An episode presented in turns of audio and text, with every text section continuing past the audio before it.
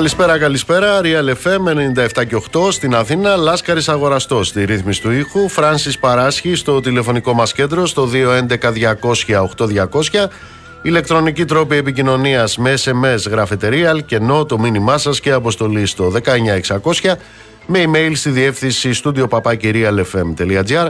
Νίκος Μπογιόπουλος στα μικρόφωνα του αληθινού σταθμού της χώρας. Θα είμαστε μαζί μέχρι τις 9 και ευθύς αμέσως θα σας πούμε τι ακριβώς συνέβη χτες. Άνω Παναγιά, μαντά 210 κόρτσο 36. Κάτω Παναγιά, μαντά 190 κόρτσο 12.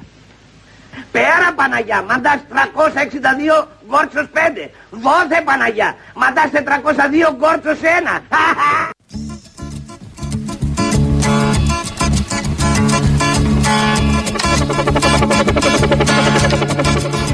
Μα τι όνειρα θα κάνες αν δεν ήμουν στο πλάι σου; Κι αν τις νύχτες δεν απλώνα την καρδιά μου για μαξιλάρι σου; Αν σκιά σου δεν ήμουνα που ποτέ δεν κοιμάται Μα τι όνειρα θα κάνες σε έναν κόσμο που δεν σε λυπάται; Εξαρτάται μου λες, εξαρτάται.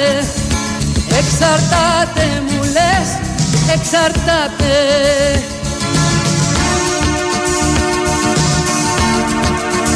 Μα τι όνειρα θα κάνες αν δεν ήμουν ο πόθος σου.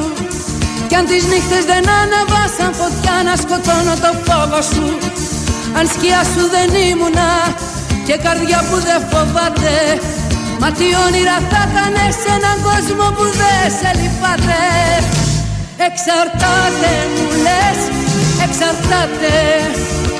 Εξαρτάται μου λες, εξαρτάται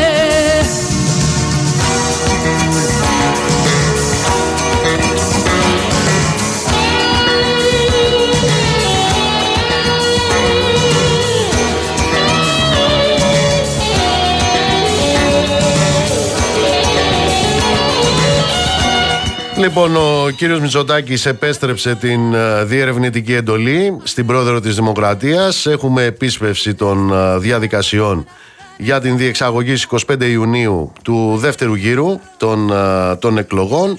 Από την πλευρά, αν να πω ότι νωρίτερα είχε κάνει γνωστή την, τη στάση του κ. Μητσοτάκης σε τηλεφωνική επικοινωνία που είχε με τους ε, πολιτικούς ε, αρχηγούς. Από την πλευρά του ο κύριος Τσίπρας δήλωσε μετά την ε, συνεδρίαση του εκτελεστικού γραφείου του ΣΥΡΙΖΑ ότι αναλαμβάνει την ευθύνη και ότι δεν εγκαταλείπει την μάχη. Ο κύριος Τσίπρας θα πάρει αύριο την δεύτερη διερευνητική εντολή. είναι πολύ ενδιαφέρον το γεγονός ότι ο κύριος Τσίπρας αποδίδει την συντριβή του ΣΥΡΙΖΑ στη στάση λέει των κομμάτων της αντιπολίτευσης. Να θυμίσω το 2015 ε, απέδιδε το γεγονός ότι δεν ε, κατήργησε σε ένα νόμο με ένα άρθρο το μνημόνιο, αντίθετα έφερε άλλο μνημόνιο, απέδιδε την ευθύνη στην Τρόικα. Μετά το 2019 απέδωσε την ευθύνη για το γεγονός ότι η Νέα Δημοκρατία είχε 28% στις εκλογές του Σεπτέμβρη του 2015 αλλά πήγε στο 40% τον Ιούνι απέδιδε την ευθύνη στο Χατσιπετρί. Και τώρα αποδίδει την ευθύνη, αναλαμβάνοντας βέβαια την ευθύνη, πού; Στους άλλους. Ξέρετε πώς το έλεγε ο Αραγκόν. Ο Αραγκόν έλεγε ε, υποκλίνομαι σε όλους αυτούς που θα μπορούσαν να γράψουν ως επιτύμβια στήλη στον τάφο τους ε, είχα πάντα δίκιο.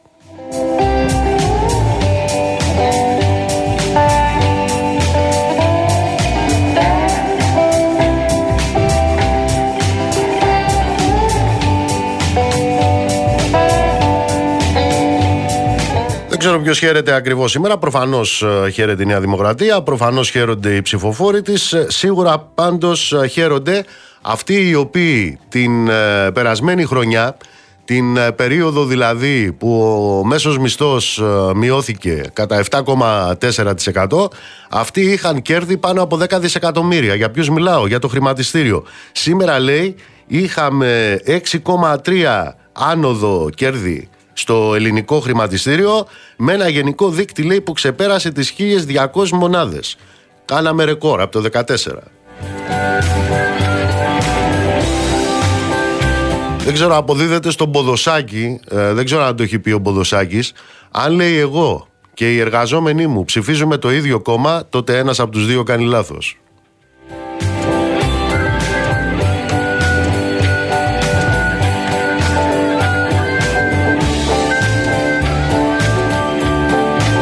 Ναι, τα έχω δει τα μηνύματα για αυτό το συγκεκριμένο ζήτημα. Ποιο είναι το συγκεκριμένο ζήτημα; Το συγκεκριμένο ζήτημα είναι ότι ο πρώην Υπουργός ε, Υποδομών και Μεταφορών, αυτός ο οποίος είχε βγει στο βήμα της Βουλής ε, και έλεγε ότι είναι ντροπή να μιλάμε για ελλείψεις στα θέματα ασφάλειας στους σιδηροδρόμους και μετά από μια εβδομάδα είχαμε το έγκλημα στα Τέμπη.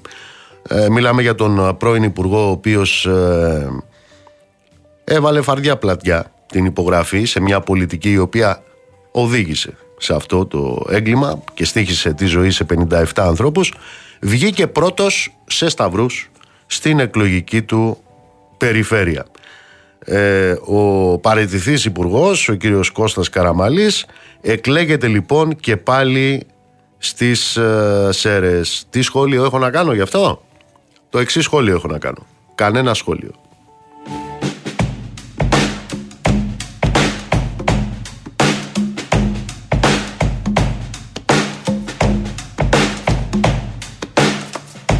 Πριν από πολλές δεκαετίες ο Κώστας ο Βάρναλης είχε πει, το είχε γράψει εκεί στη ε, πείματά του. Βεβαίως αυτό είναι άσχετο με την σύγχρονη ελληνική πραγματικότητα. Εντάξει, Λάσκαρη, ε, με κοιτάς ε, υπογωνία. Είχε γράψει λοιπόν ο Λάσκαρης για την εποχή του το είχε γράψει. Όχι για τώρα, για την εποχή του. Ο Βάρναλης, ναι. Αλίμονο έλεγε στον αυτόδουλο πολίτη που φτασμένος στα έσχατα της απελπισιάς παραδίνεται για να σωθεί στο έλεος του Θεού και στους νόμους των κλεφτών. Αλλά αυτό ήταν για παλιά. Παλιά, το έλεγε ο Βάρναλης.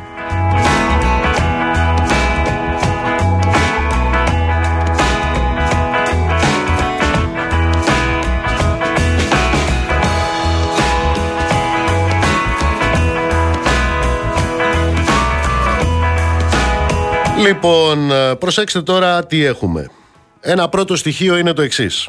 Ποτέ στην ιστορία των εκλογικών αναμετρήσεων αυτής της χώρας ο δεύτερος, ο δεύτερος δεν είχε διαφορά από τον πρώτο της τάξης των 20 μονάδων με εξαίρεση τις ειδικές εκλογές αν θέλετε του 1974. Ένα δεύτερο στοιχείο. Ποτέ στην ιστορία των εκλογικών αναμετρήσεων ένα κόμμα της αξιωματικής αντιπολίτευσης που θεωρητικά διεκδικούσε την διακυβέρνηση δεν υπέστη καθίζηση 12 μονάδων από τις ε, προηγούμενες εκλογές. Και το τρίτο στοιχείο βεβαίως είναι ότι η Νέα Δημοκρατία μετά από τέσσερα χρόνια τέτοιας διακυβέρνησης με έγκλημα στα τέμπη, με σκάνδαλο υποκλοπών, με 37.000 νεκρούς στην πανδημία, με μείον 7,4% στην αξία του πραγματικού μισθού, με 26 μήνες πάνω από δύο χρόνια δηλαδή διψήφιο πληθωρισμό στα τρόφιμα με 2.700.000 ανθρώπους σύμφωνα με τα προχτεσινά στοιχεία της Ελστάτ σε συνθήκες φτώχειας και κοινωνικού αποκλεισμού με αδιάκοπη εσχροκέρδεια και ανατιμήσεις σε ρεύμα, καύσιμα και ούτω καθεξής στις χτεσινές εκλογές είχε άνοδο σε ψήφους σε σχέση με το 19 κατά 150.000 ψήφους. Πώς το έλεγε ο Παπαδόπουλος, ο Σπύρος Παπαδόπουλος, ο απαράδεκτος, τι έγινε, ρε παιδιά.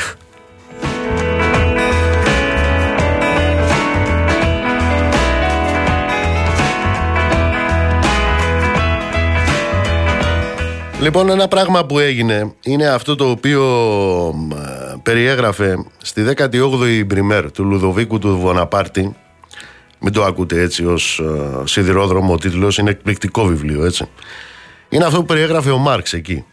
Εκεί λοιπόν ε, έλεγε ότι οι πάλι των τάξεων στη Γαλλία, στη Γαλλία όμως, ε, στη Γαλλία, τότε, στη Γαλλία, δημιούργησε τέτοιες συνθήκες και τέτοια κατάσταση που έδωσαν ε, τη δυνατότητα σε μέτρια πρόσωπα να παίζουν τους ρόλους του ήρωα. Αλλά είπαμε έτσι, στη Γαλλία αυτά Τότε, παλιά. Την ίδια εποχή που εδώ σε εμάς εξελέγονται οι γουλιμίδες. Αλλά αυτά έχουν αλλάξει.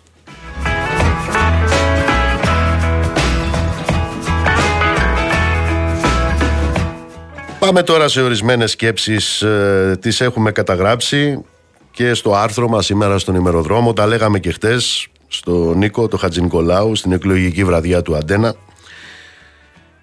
μια εκλογική νίκη. Ακόμα και σαρωτική εκλογική νίκη. Εκείνο το οποίο αποτυπώνει για τον νικητή δεν είναι η δικαίωση της πολιτικής του. Αυτό ξέρετε καθορίζεται αντικειμενικά. Και καθορίζεται μέσα από την αποτίμηση του αν η ζωή του κόσμου έγινε καλύτερη ή χειρότερη από την άσκηση αυτής της πολιτικής. Ο ΣΥΡΙΖΑ, για να φέρω ένα παράδειγμα, κέρδισε τις εκλογές του Σεπτέμβρη του 2015 και ο Σαμαράς κέρδισε τον Ιούνιο του 12. Οι εκλογικές τους νίκες δεν μετέτρεψαν σε καλό ούτε το τρίτο μνημόνιο ούτε το δεύτερο μνημόνιο του κυρίου Σαμαρά. Η Θάτσερ κέρδιζε εκλογές. Αλλά ξέρετε αυτό δεν κάνει τον θατσερισμό λιγότερο απεχθή για την κοινωνία και για τα συμφέροντά της. Ούτε αυτή την ώρα οι νίκες του Ορμπάν καθιστούν λιγότερο ακροδεξιές τις πολιτικές του, του, του Ορμπάν. Και ο Τραμπ επίσης κέρδισε εκλογές και ίσως εδώ που τα λέμε τις ξανακερδίσει κιόλας. αλλά αυτό σε τίποτα δεν μακιγιάρει τον uh, τραμπισμό. Ο Ερντογάν, την άλλη εβδομάδα έχουν και εκεί τις επαναληπτικές, πάει για την uh, πολλωστή εκλογική του επικράτηση. Αλλά αυτό προφανώς δεν δικαιώνει τη φτώχεια για τα λαϊκά στρώματα στην Τουρκία. Με άλλους λόγους, μια εκλογική αναμέτρηση σε αυτό το σύστημα, στο σύστημα της αστικής κοινοβουλευτικής δημοκρατίας, που όλα γίνονται ελεύθερα όπως ξέρετε, που δεν υπάρχουν επιρροές, που δεν υπάρχουν καταναγκασμοί, που δεν υπάρχουν εργοδότες να βγαίνουν δίπλα σε υπουργούς και να λένε στους εργαζόμενους τι θα ψηφίσουν. Σε αυτό το σύστημα λοιπόν της πλέριας ελευθερίας και σε ό,τι αφορά την εκλογική συμπεριφορά και σε ό,τι αφορά συνολικά τη συγκρότηση της συνείδησης των ανθρώπων. Μια εκλογική αναμέτρηση λοιπόν στο αστικό σύστημα καταγράφει με κομματικούς όρους τη γεωμετρία που έχει διαμορφωθεί σε αυτό που λέμε κοινωνικοπολιτικό εκρεμές. Αλλά αυτό πάντα μέσα σε δοσμένες συνθήκες. Η κάλπη δεν είναι κολυμπήθρα του Σιλοάμ. Ούτε για εγκλήματα όπως για παράδειγμα των τεμπών, ούτε για τον χαφιεδισμό όπως συμβαίνει με τις υποκλοπές, ούτε για την οικειοθελή φορολόγηση των εφοπλιστών την ώρα της λαϊκής φορολιστίας και φορολεηλασίας, ούτε για τα δισεκατομμύρια στους ολιγάρχες της ενέργειας, ούτε για το ότι ο μισθός δεν φτουράει ούτε για τις 20 πρώτες μέρες του μήνα. Αυτά για όσους νομίζουν ότι η κάλπη είναι κολυμπήθρα. Δεν είναι κολυμπήθρα.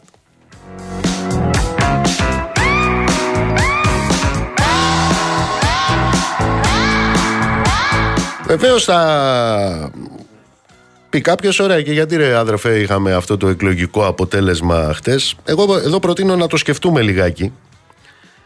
Προσέξτε ακόμα και με τη νίκη της Νέας Δημοκρατίας, τη σαρωτική νίκη, έτσι, θριαμβευτική νίκη της Νέας Δημοκρατίας με 40-41%, το υπόλοιπο 60% του εκλογικού σώματος, αυτών που πήγαν να ψηφίσουν, εν πάση περιπτώσει, πώς προσήλθαν στην κάλπη; Προσήλθαν στην κάλπη με τη βεβαιότητα ότι είχαν απέναντί τους την χειρότερη κυβέρνηση της μεταπολίτευσης. Σωστά.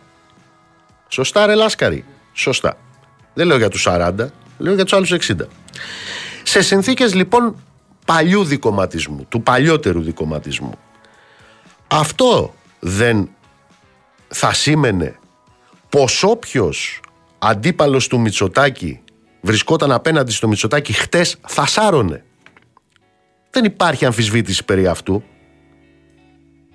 Ποια είναι λοιπόν τώρα τα στοιχεία που αυτό το δικοματικό και εκτιμένο, αυτό το καθεστώς σε ό,τι αφορά τον παλιό δικοματισμό, αυτό δηλαδή το καθεστώς της εναλλαγής, χτες ανατράπηκε άρδιν. Ένα πρώτο στοιχείο κατά τη γνώμη μου είναι ότι σε αυτή τη ζωή μπορεί στην πολιτική, είπαμε, εντός του αστικού πλαισίου, έτσι, να λες ψέματα με όποιο πρόσημο θέλεις. Μπορείς να είσαι αναξιόπιστος με όποιο πρόσημο θέλεις. Μπορείς να είσαι αφαιρέγγιος με όποιο πρόσημο θέλεις. Μπορείς να είσαι κολοτούμπας όσο θέλεις και με όποιο πρόσημο θέλεις. Και αυτά να γίνονται ανεκτά. Προσέξτε όμως. Τίποτα από αυτά δεν γίνεται ανεκτό όταν το διαπράττεις βάζοντάς του μπροστά το πρόσημο της αριστεράς. Μπορείς να είσαι κολοτούμπας, ψεύτης, αφαιρέγγιος, με όποιο πρόσημο γουστάρεις, εκτός από ένα, σε αυτή τη ζωή και σε αυτή τη χώρα. Με το πρόσημο της αριστεράς, γιατί αριστερά δεν είναι το άλλα λέω, άλλα εννοώ, άλλα πιστεύω και άλλα κάνω, δεν είναι η ανακολουθία, δεν είναι το ψέμα, είναι η συνέπεια, είναι η ειλικρίνεια, είναι η ευθύτητα, είναι η αξιοπιστία. Και ότι όλα αυτά που σας είπα έρχεται κάποιος να τα μαγαρίσει αργά ή γρήγορα έρχεται ο λογαριασμός. Όποιος προσπαθεί να πουλήσει σαν τάχα μου αριστερή στάση το δεν υπάρχει εναλλακτική και το δεν αλλάζει τίποτα σε όσο περισσότερο κόσμο το έχει περάσει αυτό και το έχει εμπεδώσει στον κόσμο και να λοιπόν η μεγάλη υπηρεσία του ΣΥΡΙΖΑ στο σύστημα το γεγονός ότι εμπέδωσε σε πλατιά στρώματα την καθεστική απροπαγάνδα ότι δεν υπάρχει εναλλακτική. Όποιος λοιπόν το έχει κάνει αυτό τόσο περισσότερο μετά το βρίσκει μπροστά του. Ξέρετε πώς; Όπως το βρίσκει στο αλάτι εκείνος ο οποίος πάει και κατουράει στη θάλασσα.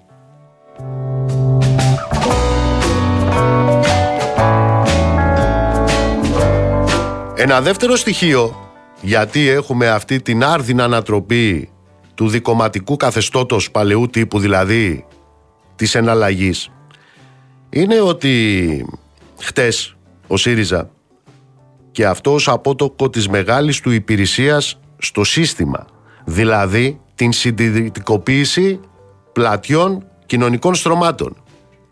Αυτή είναι η μεγάλη του υπηρεσία. Η συντηρητικοποίηση πλατιών κοινωνικών στρωμάτων μέσα από τη διάψευση και την εξαπάτηση που κέρασε την ελληνική κοινωνία. Χτες λοιπόν ο ΣΥΡΙΖΑ έλαβε τον δεύτερο λογαριασμό για όσα διέπραξε όχι μόνο την περίοδο 2019-2023 όταν ψήφισε τα μισά νομοσχέδια της Νέας Δημοκρατίας αλλά έλαβε τον δεύτερο λογαριασμό για όσα διέπραξε το 2015-2019.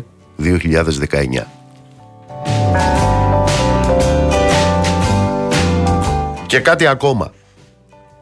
Στην Ελλάδα και παντού στον κόσμο ισχυρίζομαι ότι και παντού στο σύμπαν, σε όλους τους πλανήτες, όποιος στην πολιτική έχει να διαλέξει ανάμεσα στο πρωτότυπο και στο αντίγραφο, εκείνο που διαλέγει είναι το πρωτότυπο. Όταν μάλιστα το πρωτότυπο και, του, και το αντίγραφο εμφανίζονται ως οι μόνες τάχα μου διληματικές επιλογές. Για παράδειγμα, όταν οι εργατικοί ακολουθούν την πολιτική της Θάτσερ, οι Άγγλοι ποιους διαλέγουν; Τους Τόρις. Αυτούς διαλέγουν. Όταν οι Ολάντ στη Γαλλία ακολουθούν την πολιτική των γκολικών, οι Γάλλοι ποιους διαλέγουν; Δεξιούς λιμοκοντόρους διαλέγουν.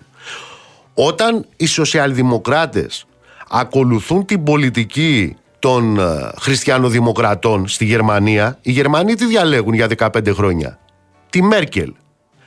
Και προσέξτε, όταν οι λεγόμενοι ευρωκομμουνιστές και οι κάθε οπορτουνιστές πάνε πακέτο με την σοσιαλδημοκρατία, τι παθαίνουν, εξαϊλώνονται. Γιατί, επαναλαμβάνω, ανάμεσα στο πρωτότυπο και στο αντίγραφο, το έρμο του αντίγραφο, μου το έλεγε ο Θόδωρος ο Θοδωρόπουλος θυμίζοντάς μου ένα στίχο του σπουδαίου του Πάνου του Κυπαρίσι πριν από λίγη ώρα γιατί αυτό το αντίγραφο ζει πάντα με την αιώνια θλίψη του. Γι' αυτό.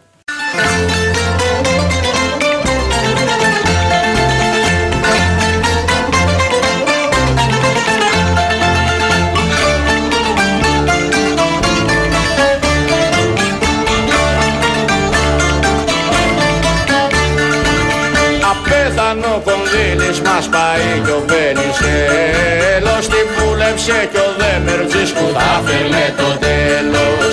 Την πούλεψε κι ο Δέμερτζης που θα φέρνε το τέλος. Απέθανο κονδύλις μας πάει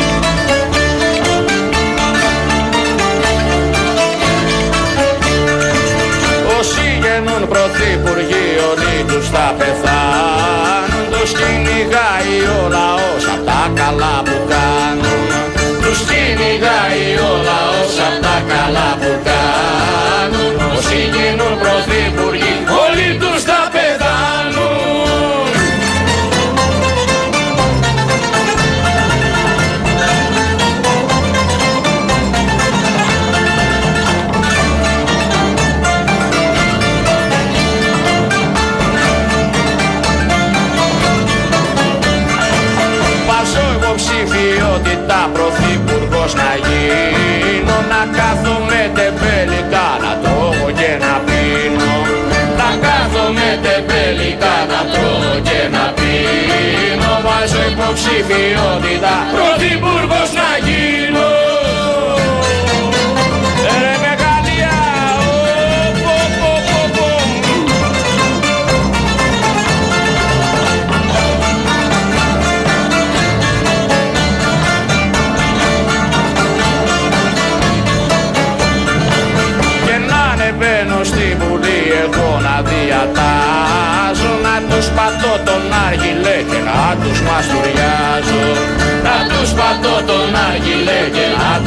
τους μαστουριάζω και να ανεβαίνω στη Βουλή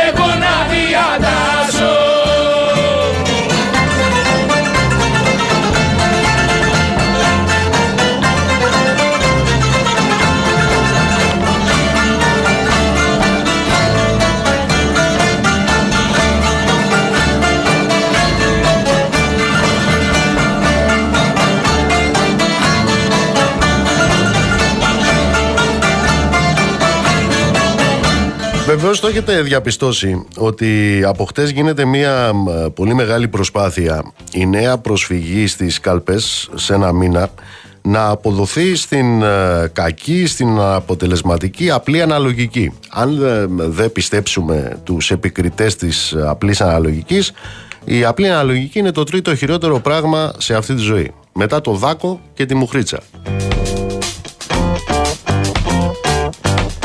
Α, ξέρετε κάτι. Απλή αναλογική, αγνή και ανώθευτη και τέτοιο έτσι για να μην ξεχνιόμαστε, δεν είναι ούτε η χτεσινή απλή αναλογική. Σημαίνει δικαιοσύνη και σημαίνει δημοκρατία. Σημαίνει δηλαδή ότι η ψήφος ε, του ενός μετράει όσο μετράει και η ψήφος του άλλου. Εδώ όμως τι συμβαίνει; Το εμπόδιο για να φτιάξουν ε, κυβέρνηση, αφήστε αυτά που λένε, δεν είναι η απλή αναλογική. Αφού τέτοια κυβέρνηση άνετα θα μπορούσε να φτιάξει η Νέα Δημοκρατία με το Πασόκ. Δηλαδή με ένα κόμμα που στην προηγούμενη τετραετία ψήφισε, επαναλαμβάνω, το 70% των νόμων του κυρίου Μητσοτάκη. Ένα κόμμα το οποίο έχει στην ηγεσία του τον γραμματέα του Πασόκ σε μια προηγούμενη συγκυβέρνηση της Νέας Δημοκρατίας με το Πασόκ, τη συγκυβέρνηση Σαμαρά Βενιζέλου. Εμπόδιο λοιπόν δεν είναι η απλή αναλογική. Το εμπόδιό τους είναι οι μιλόπετρες των κομματικών τακτικών τους. Είναι δηλαδή η διεκδίκηση από τον καθένα για ε, λογαριασμό του όλων ε, εκείνων των ε, τιμαλφή της κυβερνητικής καρέκλας για τον μεν της εικόνας της δίθεν ανώθευτης τάχα μου αντιπολίτευσης για τον άλλον. Ο άλλος, ο οποίος πουλάει ανώθευτη αντιπολίτευση, θυμάστε τι έλεγε. Είμαι έτοιμος να συνεργαστώ και με τη Νέα Δημοκρατία και με το ΣΥΡΙΖΑ. Ε, είχε πρόβλημα στα πρόσωπα όμως. Αυτός είναι λοιπόν ο λόγος που κονιορτοποιούν και τη δικαιοσύνη και τη δημοκρατία στις ε, μιλόπετρές τους ενοχοποιώντας την απλή αναλογική. Γιατί, γιατί προφανώς θέλουν να υπηρετήσουν πολιτικά ιδιωτελείς επιδιώξεις πουλώντας φούμαρα περί σταθερότητας και λοιπόν ηχηρών. Εδώ καλό είναι να θυμόμαστε και το εξής έτσι. Αυτοί οι οποίοι αποκαλούν δημοκρατία με το 40% των ε, ψηφισάντων, ε, των ψηφισάντων, επί των ψηφισάντων, να ελέγχουν το 60% των βουλευτικών εδρών, παίρνεις δηλαδή 40% όχι επί των εγγεγραμμένων, ε, εκεί είναι κάτω από 30. Παίρνεις λοιπόν 40% επί των ψηφισάντων, αλλά στη Βουλή δεν έχεις 40%. Πόσο έχεις; 60%. Αυτοί λοιπόν που γουστάρουν αυτό, τους αρέσει, γιατί είναι δημοκρατία λέει αυτό, αυτό είναι δημοκρατία για αυτούς, και όσοι επίσης συμφωνούν μαζί τους, είναι οι ίδιοι, οι οποίοι νομοθετούν ότι για να γίνει μία απεργία πρέπει οι εργαζόμενοι να το έχουν αποφασίσει λέει με το 50 συν 1 και μάλιστα όχι επί των ψηφισάντων, εκεί επί των εγγεγραμμένων.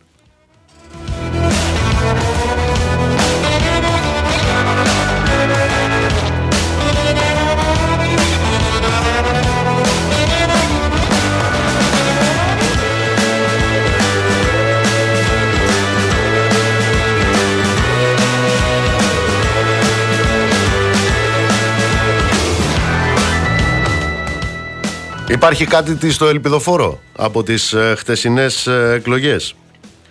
Λοιπόν, ε, καταρχάς να πούμε ότι η σημερινή μέρα, 22 του Μάη έτσι, αλλά και η επόμενη μέρα των ε, ερχόμενων εκλογών δεν θα αλλάξει ούτε την ε, μακροοικονομική ούτε την μικροοικονομική εικόνα της χώρας. Δηλαδή τι θέλω να πω, θέλω να πω ότι το δημόσιο χρέος θα συνεχίσει να είναι 400 δισεκατομμύρια το δημόσιο χρέος το ιδιωτικό χρέος θα είναι 270 δισεκατομμύρια. Όλα αυτά δεν θα αλλάξουν. Και γι' αυτό θα μιλήσουμε, θα τον καλησπερίσω και θα τον ευχαριστήσω που είναι εδώ στην τηλεφωνική μας γραμμή, ο πρώην Υπουργός και βουλευτής εξελέγει στο Β1 του βόρειου τομέα της Αθήνας, τον κύριο Κουμουτσάκο. Κύριε Υπουργέ, κύριε Βουλευτά, καλησπέρα. καλησπέρα κύριε Μπογιόπουλε. Καλησπέρα. Η ιδιότητα είναι βουλευτής. Βουλευτής. Από χθες είναι βουλευτής. Εξελέγει, με τίμησαν οι πολίτες του Βόρειου τομέα και με εξέλεξαν για μία ακόμα φορά και τους ευχαριστώ πάρα πολύ και από τη δική σας εκπομπή. Νίκη Μητσοτάκη ή Νέας Δημοκρατίας; Ε, το ένα χωρίς το άλλο δεν υπάρχει. Ο Μητσοτάκης είναι πρόεδρος και αρχηγός της Νέας Δημοκρατίας. Και πριν μέχρι χθες ήταν ο, ο πρωθυπουργός της χώρας, ο επικεφαλής της κυβέρνησης Νέας Δημοκρατίας. Ε, το κόμμα, η παράταξη, οι ιδεολογικές αναφορές, αλλά και το πρόγραμμα και η στοχοθεσία του Κυριάκου Μητσοτάκη ήταν ένας συνδυασμός που έδωσε τη νίκη στη χθεσινή μέρα. Βοήθησαν και οι αντιπαλοί μας, οι οποίοι δεν υπήρχαν. Τι τους έκανε να μην υπάρχουν, κατά τη γνώμη σας, Ότι είχαν περίπου ε, ίδιο πρόγραμμα με εσάς; Ε, όχι, όχι, κοιτάξτε, κοιτάξτε. Στην πραγματικότητα, η χθεσινή εκλογή, οι χθεσινές εκλογές είχαν κάτι πολύ ιδιότυπο και πρωτόγνωρο. Στην ουσία, τελώ στην ουσία, δεν υφίστατο δίλημα όσον αφορά τις προτάσεις διακυβέρνησης της χώρας. Υπήρχε πρόταση τη Νέας Δημοκρατίας με σαφήνεια, αν άρεσε σε κάποιον ή δεν άρεσε, ήταν θετικός ή ήταν αρνητικός, ένα πράγμα, αλλά έχει αρχή, μέση και τέλος. Συγκεκριμένο πρόγραμμα, συγκεκριμένα πρόσωπα, συγκεκριμένο πρωθυπουργό και ένα συγκεκριμένο στόχος, η αυτοδυναμία. Αυτοδύναμη κυβέρνηση όχι ως ένας στόχος εγωισμού και ιδιωτελούς επιδίωξης αλλά τελικά μιας ανάγκης εθνικής. Εμείς έτσι το βλέπαμε, ότι σε καιρούς τόσο ταραγμένους χρειάζονται στιβάρες κυβερνήσεις και σταθερές κυβερνήσεις. Απ' την άλλη πλευρά μου, και νομίζω ότι όλοι το βλέπουν. Ε, δεν, υπήρχε, δεν υπήρχε τίποτα ξεκάθαρο που να λέει στους πολίτες ψηφίστε με γιατί θα κυβερνήσω έτσι. Ε, άλλαζαν ανά μία εβδομάδα τα σενάρια και οι πιθανότητες διαμόρφωσης συνεργασιών. Ε, ε, οι τριμερείς συνεργασίες γινόντουσαν διμερείς, οι διμερείς γινόντουσαν προτάσεις ε, ψήφος ανοχής. Ε, κυβέρνηση ειδικού σκοπού. Ε, ε, αυτό δεν μπορεί κανένας πολίτης να το εμπιστευτεί. Συν της άλλης, είχαμε βέβαια το γεγονός που προσθέθηκε στο τέλος την αδιανόητη δήλωση του κ. Κατρούγκαλου, αλλά και κάτι άλλο πιο βαθύ, κ. Μπολιόπη. Ο ΣΥΡΙΖΑ μετά από τέσσερα χρόνια που ήταν αντιπολίτευση, κατέβηκε να διεκδικήσει την ψήφο των Ελλήνων με τα ίδια ακριβώς πρόσωπα. Δεν τα απαξιώνω εγώ τα πρόσωπα, αλλά έπρεπε να βγάλει κάτι καινούριο. Να χτυπήσει την πόρτα των ψηφοφόρων λέγοντας Αυτός είμαι και έχω και δύο-τρία πράγματα που με καθιστούν απάντηση στην εποχή, στα ερωτήματα της εποχής. Δεν το είχε αυτό και έτσι οδηγήθηκε σε όλη μια, μια μεγάλη ήττα που έχει χαρακτηριστικά στρατηγικής ήττας. Θα έχουμε το χρόνο και μέχρι τις 25 του Ιούνιου να τα ξαναπούμε. Πείτε μου, φοβάστε αποσυσπήρωση λόγω εφησυχασμού ενδεχομένως μετά από αυτή την ομολογουμένως αρωτική επικράτηση που είχε η Νέα Δημοκρατία χθες. Δεν νομίζω γιατί ό,τι διακυβεύεται είναι πολύ καθαρό πια. Ε, διακυβεύεται ακριβώς το πώς θα κυβερνηθεί η χώρα. Τα προγράμματα έχουν κατατεθεί, αλλά διακυβεύεται το πώς θα, πώς θα κυβερνηθεί η χώρα και επειδή οι αντίπαλοι μας δεν έχουν ούτε την πολιτική δυναμική, ούτε έχουν καταθέσει κάτι συγκεκριμένο, νομίζω ότι και επειδή πια και η φορά των πραγμάτων είναι τέτοια, νομίζω ότι θα έχουμε μια ακόμα φορά νίκη της Νέας Δημοκρατίας και λόγω εκλογικού συστήματος πλέον θα έχουμε και την αυτοδυναμία που όπως σας είπα για μας δεν είναι μια εγωιστική επιδίωξη. Πιστεύουμε ότι αυτό χρειάζεται ο τόπος. Να κυβερνηθεί με μια στιβαρή και σταθερή κυβέρνηση διότι τέτοιες κυβερνήσεις μπορούν να αντιμετωπίσουν τις κρίσεις. Ε, οι κρίσεις που έτσι κι αλλιώς ζούμε σε μια εποχή κρίσεων. Οι κρίσεις έχουν γίνει κανονικότητά μας. Οι κρίσεις απαιτούν γρήγορη αξιολόγηση της κατάστασης, γρήγορη εκτίμηση, γρήγορη απόφαση και γρήγορη εφαρμογή της. Ιδάλω οι, οι, οι κρίσεις ε, ε, ξεδιπλώνονται ανεξέλεγκτα και κάνουν πολύ κακό. Να γιατί εμείς πιστεύουμε ότι χρειάζεται αυτοδυναμία, να γιατί πιστεύουμε επίση ότι θα μας τη δώσει ο ελληνικός λαός. Αν χρειαστεί, θα ξαναψηφίσετε μνημόνιο μαζί με το ΣΥΡΙΖΑ. Δεν νομίζω. Αυτό το, αυτό το ενδεχόμενο έχει τελείως απομακρυνθεί. Δεν τίθεται θέμα μνημονίων.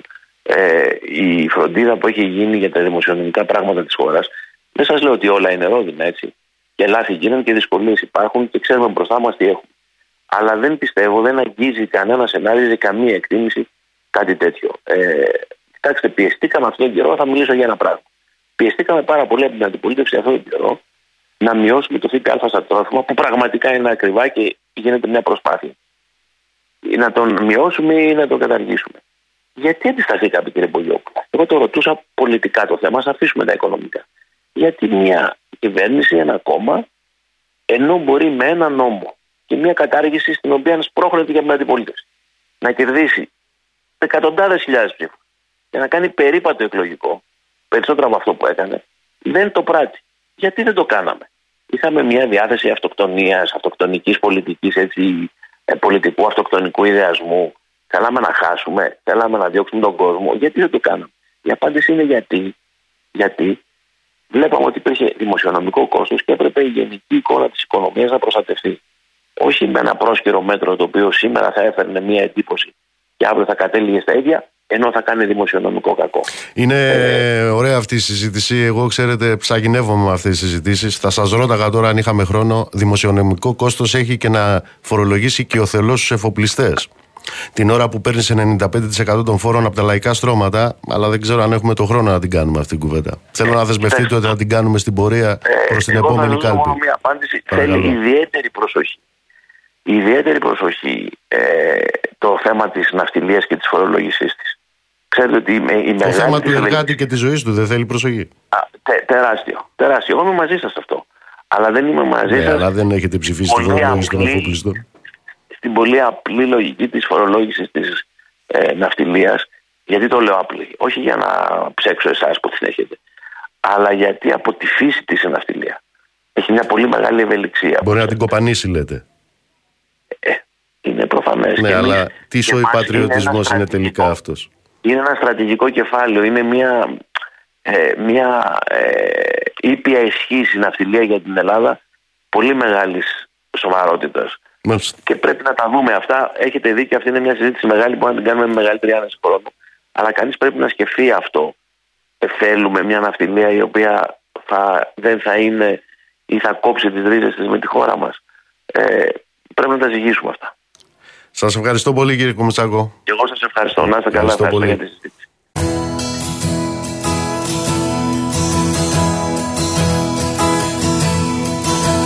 Θάλασσα στη Λάρισα Σιδηρόδρομο στην Κρήτη Όχι τρύπες στις δεκάρες Έρχονται εκλογές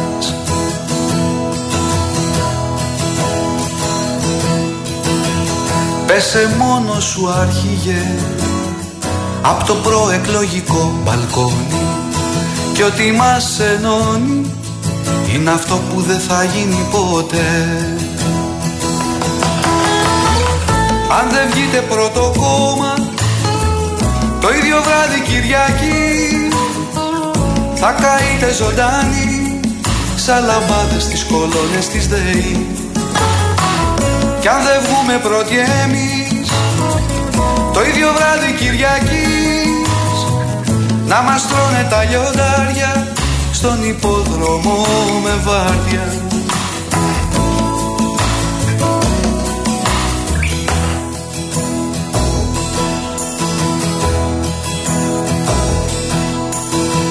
Έργα στις οδούς Θέσεις και μισθή αυξήσεις Εντυπώσεις, υποσχέσεις Έρχονται εκλογές.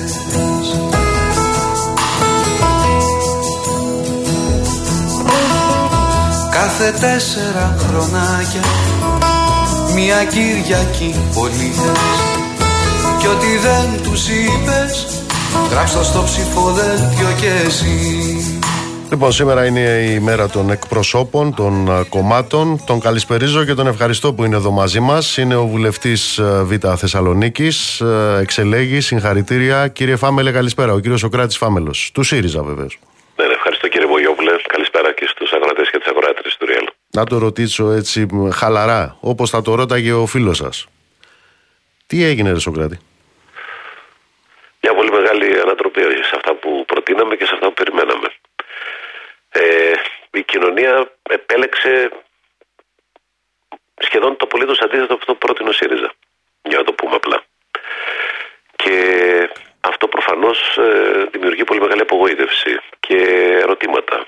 Γιατί φτάσαμε μέχρι εδώ, όχι μόνο τι έγινε λάθος, αλλά και το τι θέλει ο τόπος μας, τι χρειάζεται ο τόπος μας ε, και τι πρέπει να κάνουμε από εδώ και πέρα. Γιατί το βασικό ερώτημα δεν είναι τι θα κάνουμε εμείς με την θέση μας, με την καρέκλα μας.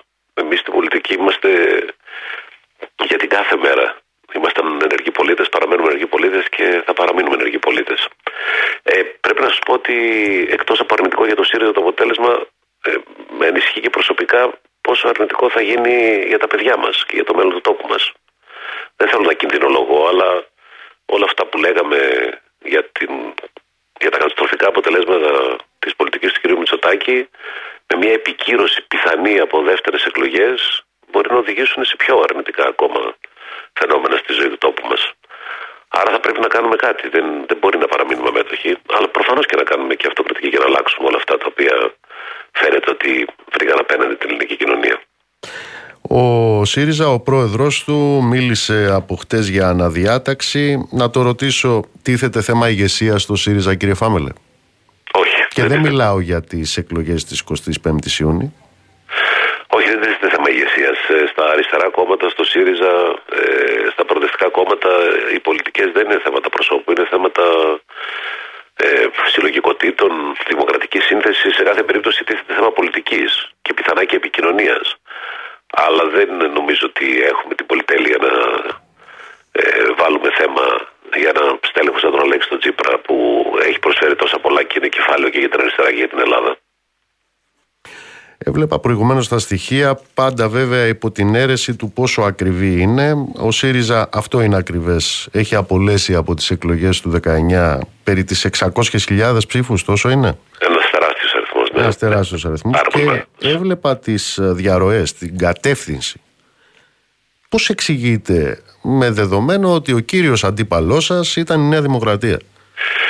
Ένα Νομίζω ότι γι' αυτό 9% που- προς τη Νέα Δημοκρατία, 9% προς το ΠΑΣΟΚ, Ναι, ναι. ε, μέχρι και η ελληνική λύση, 3,2% έβλεπα. Εντάξει, ε, ε, μια δεύτερη ανάλυση πρέπει να γίνει γιατί βάλαν όλοι στο στόχαστρο του στο ΣΥΡΙΖΑ. Αλλά ας μείνουμε στο πρώτο που νομίζω ότι είναι το θέμα της ερώτησης. Μην πάω να μεταφέρω τη συζήτηση δηλαδή σε αυτό που πιθανά ε, ενδιαφέρει περισσότερο να αναδείξω. Ε, νομίζω το βασικό πρόβλημα είναι πρόβλημα εμπιστοσύνης. Το πολιτικό και οικονομικό σύστημα εξουσίας κατάφερε να περάσει στον κόσμο μια, ε, ένα έλλειμμα εμπιστοσύνης, να μην το πω αναξιοπιστία, ένα έλλειμμα εμπιστοσύνης προς το ΣΥΡΙΖΑ και τελικά να επιλέγουν πολίτες, αυτό φαίνεται παράλογο σε πρώτη ανάγνωση, να επιλέγουν πολίτες τον κύριο Μητσοτάκη, ο οποίος τους επιβάρυνε με ακρίβεια, με ανασφάλεια, με έλλειμμα δημοκρατικής, δημοκρατικότητας και όμως συνέβη αυτό.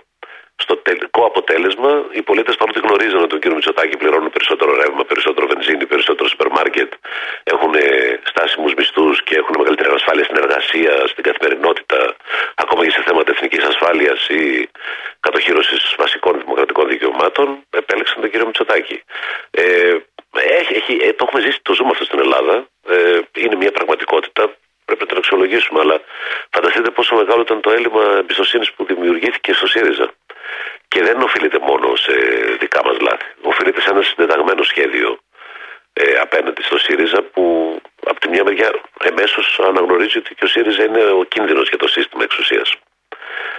Ο κ. Μητσοτάκης τον είχε βάλει απέναντι. Το περίεργο είναι πώς διαβάζουν έτσι την πολιτική και το Πασόκ και το Κομμουνιστικό Κόμμα Ελλάδος. Μου έκαναν εντύπωση τα θετικά σχόλια για το αποτέλεσμα του Πασόκ Κινήματος Αλλαγής και του Κομμουνιστικού Κόμματος Ελλάδος. Δεν μπορεί να είναι θετικό ένα αποτέλεσμα που βγάζει 41% στον κύριο Μητσοτάκη που πούλησε το ρεύμα, θέλει να πουλήσει το νερό και στο τέλος το πουλήσει και τον αέρα που αναπνέουμε. Ε, είτε ο αντι, η αντιδεξιά αφετηρία του Πασόκ είτε η κομμουνιστική αφετηρία του Κομμουνιστικού Κόμματος Ελλάδος μας υποχρεώνουν να διαβάσουμε ή τους υποχρεώνουν να διαβάσουμε αλλιώς τα αποτελέσματα. Ε, Είναι όμως γεγονός ότι αυτή τη στιγμή ε, θα πάμε σε δεύτερες εκλογές και χρειαζόμαστε ένα ισχυρότατο ανάχωμα όχι μόνο στην νεοφιλελεύθερη και άδικη πολιτική του κ. Μητσοτάκη, αλλά και στο πλάτσικο που κάνουν τα γαλάζια παιδιά. Επιτρέψτε μου Και εδώ να αυτό- κάνω μία. Θα μου κάνετε. Γνωριζόμαστε. Ε, και είναι δημοσιογραφική η άδεια που ζητάω, όχι πολιτική. Ε, Αχα, ούτε προφανώς. ιδεολογική, ούτε κομματική, γιατί λέω γνωριζόμαστε. Σε ό,τι αφορά το ΚΚΕ, αυτό το οποίο άκουσα να λέει ο γραμματέας του και βλέπω στην ανακοίνωση της Κεντρικής Επιτροπής του σήμερα, μιλάει για συντηρη- συντηρητικοποίηση της ελληνικής κοινωνίας ότι αυτό είναι ένα κακό πράγμα και ότι το θετικό είναι η άνοδος του ΚΚΕ. Όχι γενικά οι εκλογές και το αποτέλεσμά τους. Επειδή ήμουν και χθες και σε διάφορα τηλεοπτικά πάνελ, συγχωρέστε με τώρα για τον όρο αυτόν, αλλά Κι εγώ ήμουνα. συζητήσεις ε, και το συζήτησα αυτό με τους εκπροσώπους του Κομμουνιστικού Κόμματο Ελλάδος. Μου έκανε εντύπωση η πρώτη τοποθέτησή τους. Πρέπει να το πω αυτό. Ε, θα Ε, συμφωνήσουμε συμφωνώ ότι, ότι θα η παίρνουμε τα σύνθεση- ντοκουμέντα και όχι τις σύνθεση- διατυπώσεις. Ναι, ναι, η σύνθεση σε κάθε Έτσι. περίπτωση ε, δεν κάνει κακό. Και αυτό που βάλατε στην κουβέντα δηλαδή. Όχι, δεν το βάλα εγώ. Το βάζει η ανακοίνωση Κεντρικής Όχι, Επιτροπής το του βάλατε στην κόμματος, κουβέντα, του δεν το γράψατε ΚΚΕ. εσείς. Δεν Έτσι. το γράψατε εσείς προς τη Μιλάω το για την βάλατε. επίσημη τοποθέτηση ενός κόμματος το που βάλατε. λέει έχουμε συντηρητικοποίηση της ε, κοινωνίας. Βαθιά. Μεγάλο πρόβλημα αυτό. Ελπιδοφόρο σε ό,τι μας αφορά. Η άνοδός μας. Αυτό δα άλλωστε να μην θεωρούσαν και Ναι, ελπιδοφόρο ότι είχαν 150.000 παραπάνω ψήφους. Λοιπόν, αυτό που δημιουργείται πάντως ως ερώτημα τώρα είναι πώς θα βάλουμε ανάχωμα στην πολιτική Μητσοτάκη. Γιατί ακούω ήδη από το πρωί τα στελέχη που πηγαίνουν μια λογική ισχυρής αυτοδυναμίας να θέλουν ε, τις 180 έδρες της διάβασα κάπου για να πάνε σε συνταγματική αναθεώρηση, σε ιδιωτικοποίηση της παιδείας, περαιτέρω ιδιωτικοποίηση και της υγείας. Από ό,τι καταλαβαίνω, δηλαδή, ο στόχος είναι να ξεπουληθούν όλα. Και πρέπει να βάλουμε ένα ανάγχωμα. Ε, η, η αριστερά, χρησιμοποιώ την ευρύτερη έννοια, και ο ΣΥΡΙΖΑ, κατά την προσωπική μου άποψη, ε, θα αποτελέσουν και στήριγμα και ανάχωμα, αλλά και ελπίδα.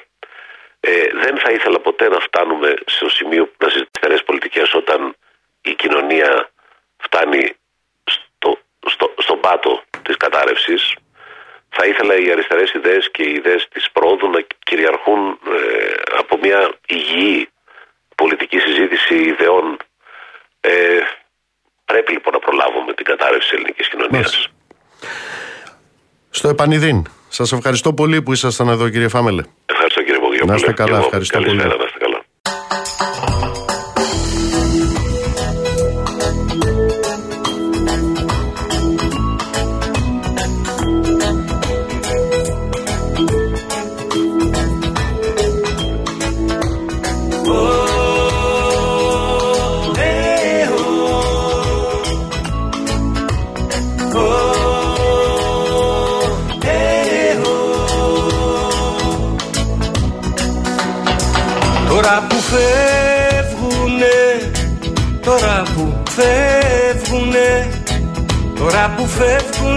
Φεύγουν οι κακοί και θα έρθουν οι εντάξει. Τώρα που θα μας έχουνε η βρέξη και νηστάξει Τώρα που το γαϊδούρι θα πετάξει. Και εν τω μεταξύ κυλάει η ζωή Και οι πλούσιοι πιο πλούσιοι Και οι φτωχοί φτωχότεροι Καταχρεωμένοι Τελείως τρελαμένοι Ποδοπατημένοι Λέει λατημένοι Δεν νιώθουνε γιατί Δεν νιώθουνε γιατί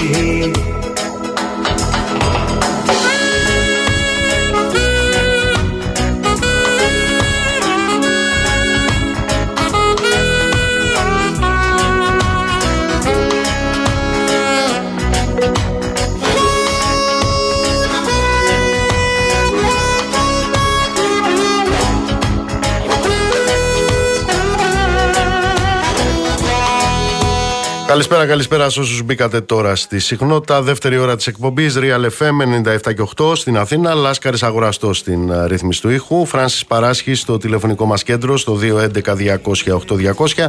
Ηλεκτρονική τρόπη επικοινωνίας με SMS, γραφετερία, αλκενό, το μήνυμά σας και αποστολή στο 19600 με email στη διεύθυνση studio papakirialfm.gr. Νίκος Μπογιόπουλος στα μικρόφωνα του αληθινού σταθμού της χώρας. Θα είμαστε μαζί μέχρι τις 9. Οι φτωχοί Αυτούς που τους πηδάνε Κι ύστερα βγαίνουν με πάνω Και λένε πως πεινάνε Να στείλω πολλούς χαιρετισμούς στο Γιάννη που μας ακούει από το Λονδίνο, στην Ξανθή, στο Στέφανο στη Ραφίνα. Κύριε Χαράλαμπε από τη Στοχόλμη, ε, να ζήσετε με τους ακροδεξιούς που έχετε και εκεί. Αυτοί σας αξίζουν. Μπάτσι Α, έχω και έναν άλλον εδώ που λέει πώς γίνεται, δεν το χωράει το μυαλό μου, λέει ο Χατζη Νικολάου να δίνει ώρα σε έναν κομμουνιστή. Ήρθε η ώρα να στο αποκαλύψω. Ο Χατζη Νικολάου είναι κρυφό κομμουνιστής. Η ζωή και οι πλούσιοι πιο πλούσιοι Και οι φτωχοί φτωχότεροι Καταχρεωμένοι Τελείως τρελαμένοι Λοιπόν, ε, την καλησπερίζω. Συγχαρητήρια για την εκλογή σας. Είναι η βουλευτής Β2 Δυτικού Τομέα Αθηνών ε, με το Πασόκ, η κυρία Νάντια Γιανακοπούλου. Κυρία Γιανακοπούλου, καλώς ήρθατε. Καλώς σας βρήκα, ευχαριστώ πάρα πολύ. Να είστε καλά, να είστε καλά κύριε Πογιόπουλε. Σε τι προσδοκά το Πασόκ στις 25 Ιούνιου, που λογικά μάλλον θα γίνουν ε, εκείνες τις μέρες, εκείνη τη μέρα οι επόμενες εκλογές; Στο να μπορέσουμε να γίνουμε η ισχυρή φωνή της αντιπολίτευσης που θα συσπυρώσει τις προοδευτικές δυνάμεις του τόπου προκειμένου να είμαστε η εναλλακτική πρόταση απέναντι στη Νέα Δημοκρατία, απέναντι στον κύριο Μητσοτάκη. Γιατί η Ελλάδα βάστηκε μπλε, αλλά το πινέλο το κρατάει, το κρατούσε ο ΣΥΡΙΖΑ και ο κύριος Τσίπρας με όλη αυτή την ε, αντιπολίτευση την οποία άσκησε το, την τελευταία τετραετία, πόσο μάλλον κατά την προεκλογική περίοδο. Και δυστυχώς έχει απεδείχθη ως ο χρυσός χορηγός του κύριου Μητσοτάκη. Αυτή είναι η πραγματικότητα. Από τις πρέσπες του Αιγαίου μέχρι ε, τις δηλώσεις του κύριου Κατρούγκαλου μέχρι τον εναγκαλισμό με τα ορφανά του κύριου Καραμαλή ε, τις οικεσίες προς τις, ε, τους πολίτες οι οποίοι ψήφιζαν Χρυσή Αυγή όλα αυτά όλα αυτά αποτέλεσαν, συντέλεσαν μάλλον στο συγκεκριμένο αποτέλεσμα. Εμείς αυτό το οποίο λέμε είναι ότι απέναντι σε, σε αυτήν την πλειοψηφία της Νέας Δημοκρατίας χρειάζεται να υπάρχει έλεγχος μέσα από μια σοβαρή ισχυρή αντιπολίτευση με εναλλακτική πρόταση. Αυτό είναι η φιλοδοξία μας και αυτό προσπαθούμε να κάνουμε. Προσπαθούμε να διευρύνουμε την κοινωνική μας βάση και να πείσουμε όσο περισσότερους προοδευτικούς πολίτες γίνεται με το σχέδιό μας για να είμαστε εμείς ο άλλος πόλος αυτοί που θα ελέγχουν τον κύριο Μητσοτάκη. Ε, είναι προφανές ότι είναι, αναφέρει το δικαίωμα, το δικαίωμα του αυτοπροσδιορισμού, το αναγνωρίζει ο καθένας εφόσον είναι δημοκράτης για τους άλλους. Τι θέλω να πω δηλαδή, ότι ο καθένας μας για τον εαυτό του έχει την αντίληψη ότι είναι προοδευτικός. Σε κομματικούς φορείς επίσης όλοι θεωρούν ότι είναι προοδευτικοί και η Νέα Δημοκρατία θεωρεί ότι είναι προοδευτική. Το γεγονός ότι το Πασόκ την προηγούμενη τετραετία ψήφισε το 70% των νόμων της Νέας Δημοκρατίας την καθιστά τη Νέα Δημοκρατία έστω κατά 70% προοδευτικά; Θα μου επιτρέψετε να σας πω ότι δεν μπορούμε να τα τσουβαλιάζουμε όλα. Ε, σε αυτό το 70% που λέτε, τα μισά και πάνω είναι κυρώσεις ευρωπαϊκών συμβάσεων. Ε, το Πασόκ είναι Άρα στρατηγική σύμπλευση σε ένα στρατηγικό τομέα που είναι η Ευρωπαϊκή Ένωση. Ε, δεν είμαστε κουκουέ. Α, αυτό το γνωρίζω. Εμείς είμαστε ένα ευρωπαϊκό, ευρωπαϊκό κόμμα. Πιστεύουμε στην ευρωπαϊκή πορεία της χώρας. Άρα, υπό αυτή την έννοια, ναι, όμως, εγώ θα σας θυμίσω ότι σε κρίσιμα νομοσχέδια βεβαίως και υψώσαμε τη φωνή μας. Τώρα, επίσης, αν μας ψέχει, ε, μας κάποιος ε, επειδή ενίσχυση των Ελλήνων πολιτών, έστω και αν ήταν ε, αλυσιτελής, ακόμα και αν ήταν ημίμετρα μέσα των επιδομάτων ή μέσα στην καραντίνα, μέσα στον κορονοϊό, ε, με όλα αυτά, τι να κάνουμε. Και αυτό είναι κάτι το οποίο θεωρούμε ότι ναι, είχε τη χρησιμότητά του, ασκήσαμε πολύ σκληρή κριτική. Είπαμε ότι σε καμία περίπτωση κάτι τέτοιο δεν μπορεί να λύσει στη ρίζα τις τεράστιες ανισότητες που δημιουργήθηκαν μέσα στην κρίση. Όμως, ξέρετε κάτι, επειδή πολιτεύομαι στα δυτικά και σε συνοικίες ε, εργατικές, λαϊκές, ναι, έστω και ένα ευρώ, πολλές ε, οικογένειες, για πολλές οικογένειες ήταν χρήσιμο. Άρα ε, εμείς είμαστε μια παράταξη που έχουμε πει και ξέρουμε να λέμε και τα μεγάλα ναι, αλλά και τα μεγάλα όχι. Που έχουμε κάνει ουσιαστική αντιπολίτευση ε, καταθέτοντας εναλλακτικές αντιπροτάσεις. Αυτός είναι ο ρόλος μας, αυτό φιλοδοξούμε να κάνουμε. Θέλουμε να είμαστε ο άλλος πόλος απέναντι στη δεξιά. Και αυτό είναι τώρα μοναδική ευκαιρία και στιγμή για να μπορέσουμε να το επιτύχουμε. Ε, έχετε συνεδριάσει, φαντάζομαι είναι ακόμα νωρίς, αλλά θα την κάνω την ερώτηση. Δεδομένου ότι κατά τη διάρκεια της προεκλογικής περίοδου ο, ο πρόεδρος του Πασόκ Κινάλου, ο κ. Ανδρουλάκης, έλεγε ότι θα μπορούσε να υπάρχει κυβέρνηση την πρώτη Κυριακή, υπό την αίρεση βεβαίως των προσώπων σε ό,τι αφορά τον κ. Μητσοτάκη και τον κ. Τσίπρα την διερευνητική εντολή που θα λάβει ο κύριος Ανδρουλάκης θα την αξιοποιήσει, δηλαδή αυτό το ζήτημα της δυνατότητας να υπάρξει κυβέρνηση, χωρίς τα συγκεκριμένα πρόσωπα. Θα το θέσει μετεκλογικά. Θα σας πω, ε, πλέον δεν τίθεται κανένα τέτοιο ζήτημα υπό την έννοια όσον αφορά οποιαδήποτε συνεργασία, έτσι δεν είναι. Με δεδομένου ότι και η ίδια η Νέα Δημοκρατία κατευθείαν παρέδωσε την διερευνητική εντολή, θέλει την αυτοδυναμία, δεδομένου ότι και ο ΣΥΡΙΖΑ είπε ότι θα κάνει το ίδιο, ε, δεν πιστεύω, δεν θεωρώ ότι τίθεται λοιπόν κάποιο τέτοιο ζήτημα. Αυτοί και τα δύο κόμματα έχουν καταθέσει, το ένα έχει ήδη καταθέσει και το άλλο λέει ότι θα καταθέσει άμεσα την διερευνητική του εντολή. Τώρα όλα αυτά θα τα δει, θα τα αποφασίσει ο πρόεδρός μας ε, και Κυριακή τον γιορτή. Πολύ σύντομα θα δείτε και ποια ακριβώς θα είναι η στάση του Πασόκ. Η ουσία όμως είναι νομίζω αυτό το οποίο σας είπα. Θέλω να ευχαριστήσω θερμά που ήσασταν μαζί μας και πάλι συγχαρητήρια για την εκλογή σας. Εγώ σας ευχαριστώ. Απλά να σας πω ότι για μία ακόμα φορά για εμάς αυτό το οποίο είναι το πιο σημαντικό είναι να υπάρξει μία σύγχρονη προοδευτική παράταξη η οποία θα μπορεί να κάνει επικοδομητική, σοβαρή αντιπολίτευση προκειμένου να ισορροπήσει το πολιτικό ε, σκηνικό, να υπάρξουν κάποια νέα σημεία ισορροπίας. Χρειάζεται λοιπόν σοβαρή αντιπολίτευση και όχι αίσθηση ανεξέλεγκτου κυβερνήτη. Αυτό δεν μπορεί να γίνει. Είναι κακό για τη δημοκρατία, είναι κακό για τη χώρα. Γι' αυτό λέμε ισχυρό Πασόκ για ισχυρή αντιπολίτευση απέναντι στη Νέα Δημοκρατία και τον κύριο Μητσοτάκη. Σας ευχαριστώ πολύ. Εγώ σας ευχαριστώ.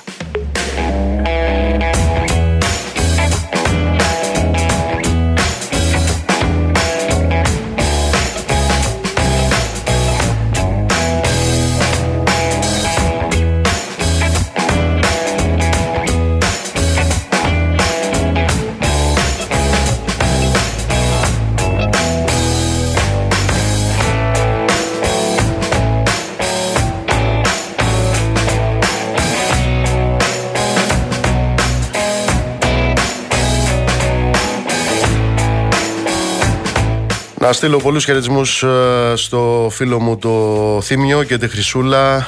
Ε, Παναγιώτη με ρωτάς για την καρέτσα, δεν το ξέρω. Δεν ξέρω, θα το κοιτάξω, έχεις δίκιο, έχει ενδιαφέρον αυτό.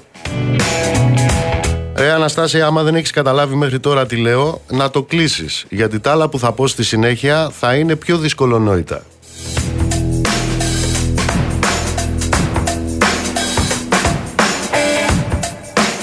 Καλησπέρα στον Κώστα στο Μενίδη, καλησπέρα στον Αντώνη που μας ακούει από την Ολλανδία, καλησπέρα στη Τζίνα, στον Ανίβα, καλησπέρα στο φίλο τον Γιώργο τον Μπράχο. Ε, Μάρκο μου, από ό,τι καταλαβαίνω από το μήνυμά σου, ε, ξέρεις να τις κάνεις πολύ καλά.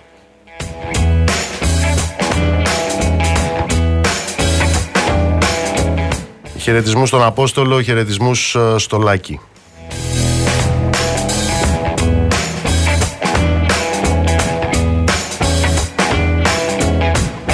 Πάμε στη τηλεφωνική μας γραμμή. Είναι μαζί μας ο κύριος Νίκος Παπαναστάσης, βουλευτής του Κομμουνιστικού Κόμματος Ελλάδας. Ε, εκλέχθηκε στην Ετωλοακαρνανία. Καλησπέρα κύριε Παπαναστάση. Καλησπέρα κύριε Μπογιόπουλε.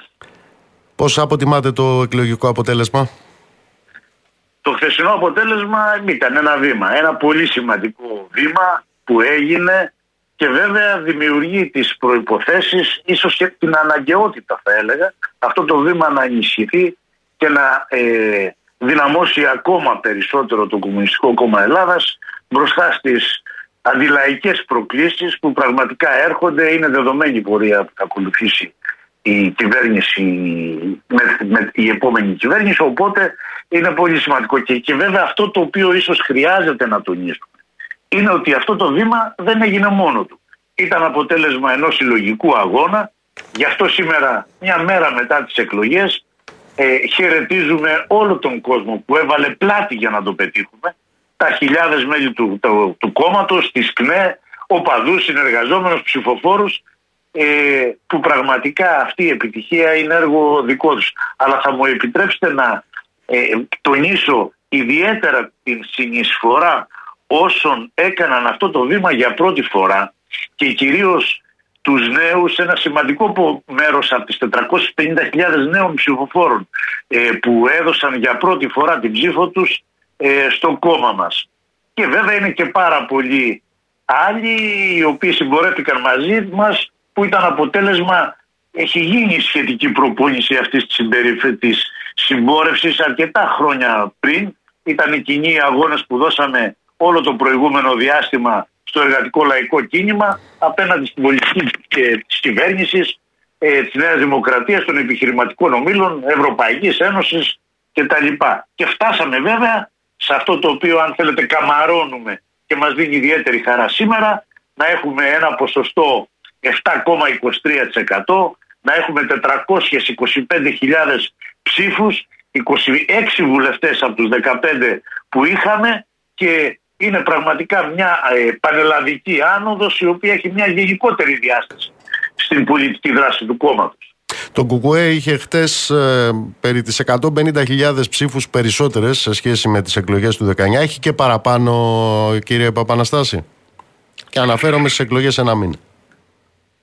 Κοιτάξτε να δείτε, το ΚΚΕ ενίσχυσε την δύναμή του όχι μόνο αριθμητικά ε, γιατί μερικές φορές βάζουμε κάτω το μολύβι και προσθέτουμε και βγάζουμε ποσοστά, βγάζουμε αριθμούς νέων ψηφοφόρων. Είναι σημαντικό και αυτό αν θέλετε ε, προκύπτει και αυτό ότι την, την, την, ε, την, τη δουλειά που θα έχει το Κομμουνιστικό Κόμμα την επόμενη μέρα γιατί είτε αρέσει είτε όχι το Κομμουνιστικό Κόμμα Ελλάδας θα αποτελέσει τη μοναδική δύναμη εργατικής λαϊκής αντιπολίτευσης απέναντι στην καινούρια ε, κυβέρνηση που θα έρθει. Και αυτό θα πρέπει να είναι το βασικό κριτήριο για την περιττέρω συμπόρευση και ενίσχυση του κόμματος μπροστά σε αυτές τις πολιτικές εξέλιξεις. Είναι δηλαδή ουσιαστικά το κριτήριο με βάση το οποίο λέμε και στους ανθρώπους οι οποίοι έφτασαν στο, στο, στο παραπέντε να ψηφίσουν το Κομμουνιστικό Κόμμα, επιτρέψτε μου την έκφραση, και τελευταία στιγμή έκαναν πίσω και σε αυτούς αλλά και σε όλους τους ανθρώπους οι οποίοι έχουν δυνατότητα να προβληματιστούν και να αναλύσουν λογικά τα πολιτικά δεδομένα να κάνουν το βήμα και στις επόμενες κάλπες να πάνε να τις προσεγγίσουν με το κόκκινο τιμημένο ψηφοδέλτιο στο χέρι. Αυτό είναι που δίνει αν θέλετε και την καινούργια δυναμική που έχουμε. Ε, επιτρέψτε μου να μείνω σε αυτό. Το χτεσινό αποτέλεσμα, ε, αν το δει κανείς ε, στατικά, δείχνει μια παντοδυναμία της Νέας Δημοκρατίας. Απέναντι σε αυτό υπάρχει αντίπαλος. Ε, αν θε, καταρχάς στην αστική δημοκρατία είναι γνωστό ότι είναι η κυβέρνηση και είναι και η αντιπολίτευση. Η κυβέρνηση υπάρχει και από ό,τι φαίνεται και με τους πειραγμένους εκλογικούς νόμους ε, αντιλαμβάνεστε την έννοια που χρησιμοποιώ mm-hmm. το, το, τους πειραγμένους εκλογικούς νόμους δηλαδή αν σήμερα γίνονταν εκλογές με τον πειραγμένο εκλογικό νόμο την, την ενισχυμένη ε, αναλογική τον, ενισχυ, τον ενισχυμένο εκλογικό νόμο η Νέα Δημοκρατία μπορεί και να έχει και πάνω από 175 έδρες καταλαβαίνετε την, το ύψος της ψηφοκλοπής η οποία συντελείται με αυτούς τους νόμους που τους στείλουν και τους δράβουν. Εδώ λοιπόν θα πρέπει να δούμε ότι η αντιπολίτευση η οποία ε, προβλέπει η αστική δημοκρατία να υπάρχει, ποια θα είναι. Θα είναι ο ΣΥΡΙΖΑ, θα είναι το ΠΑΣΟ, θα είναι. Και μάλιστα ο ΣΥΡΙΖΑ θα έχει και τον τίτλο της αξιωματικής αντιπολίτευσης. Σε τι άραγε θα αντιπολιτευτεί τη νέα δημοκρατία όταν το κύριο στοιχείο της ενεργητική της ε, δράσης της ως ε, κυβέρνηση θα είναι ποιο; Η υλοποίηση των νέων μνημονιακών προαπαιτούμενων για την εκταμείευση των δόσεων του Ταμείου Ανάκαμψης και του Συμφώνου Σταθερότητας. Είναι ή δεν είναι αυτό; αυτό. Μα συμφωνεί ο ΣΥΡΙΖΑ. Άρα από αυτό το σημείο ακυρώνουμε τη δυνατότητα αντιπολίτευσης. Το ΠΑΣΟΚ είναι το ίδιο, είναι ακόμα πιο θετικό από τον ΣΥΡΙΖΑ απέναντι σε αυτή την βασική ενέργεια της Δημοκρατίας. Ποιος θα αντιπολιτευτεί απέναντι σε αυτή την ληστρική στάση του λαϊκού εισοδήματος, το Κομμουνιστικό Κόμμα Ελλάδας. Αυτό είναι η μόνη αντιπολίτευση. Να δούμε και δεύτερο.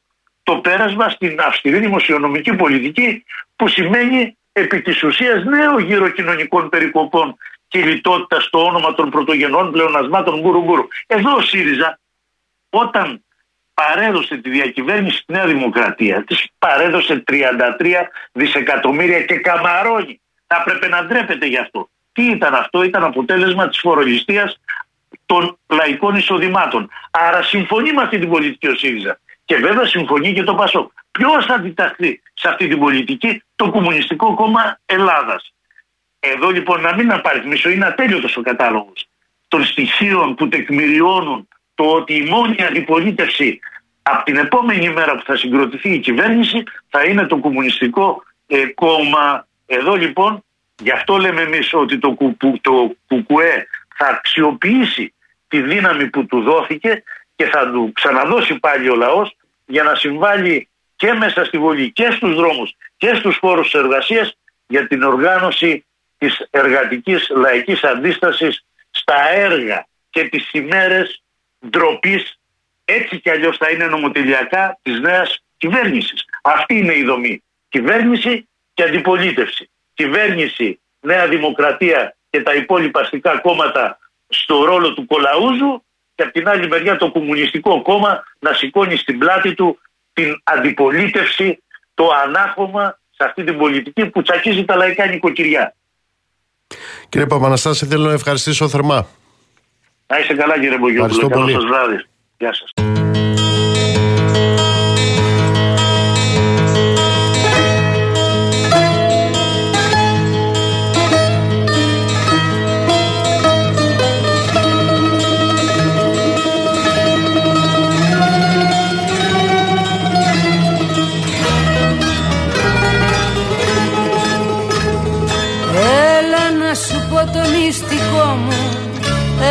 Παρέα μας να πεις. Κι όλα τα προβλήματα του κόσμου Φως μου θα τα λύσουμε εμείς. Κάτω από του καφέ την τέντα Λέμε πράγματα λογής, λογής. Κάνουμε παγκόσμια κουβέντα Περί Δύσης και Ανατολής Ένα γύρο όλοι καθισμένοι και έγινε βουλή ο καθένας. Μέσα στα προβλήματα κρυμμένη φλόγα που ανάβει με φωνές. Ένα γύρο όλοι καθισμένοι και έγινε βουλή ο καφένες μέσα στα προβλήματα κρυμμένη φλόγα που ανάβει με φωνές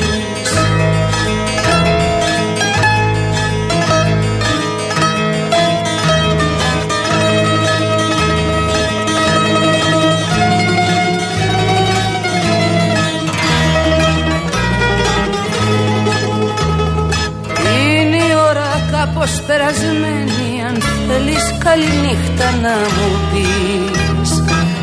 Αύριο τηλέφωνο με παίρνεις Είναι η ώρα της πολιτικής.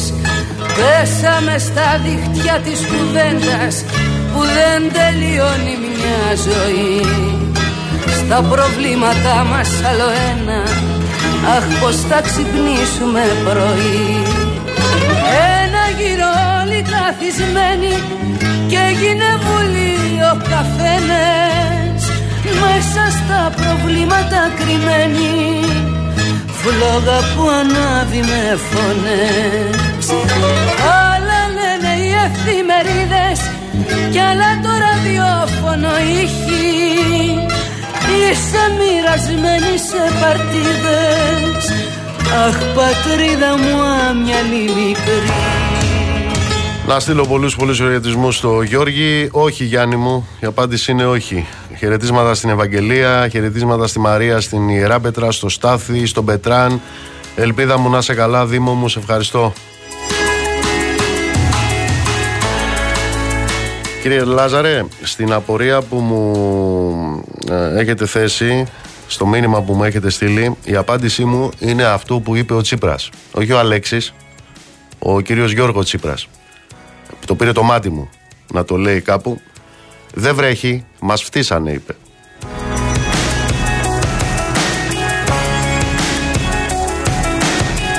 Καλησπέρα στον Άκη, καλησπέρα στο Σάκη, στα παιδιά στην Αετομιλίτσα, καλησπέρα στη Χρυσή, καλησπέρα στον Νικόλα, χαιρετισμού στη Μαρία που μας ακούει από το Μόντρεαλ, καλησπέρα στον Άγγελο που μας ακούει από την Αγγλία.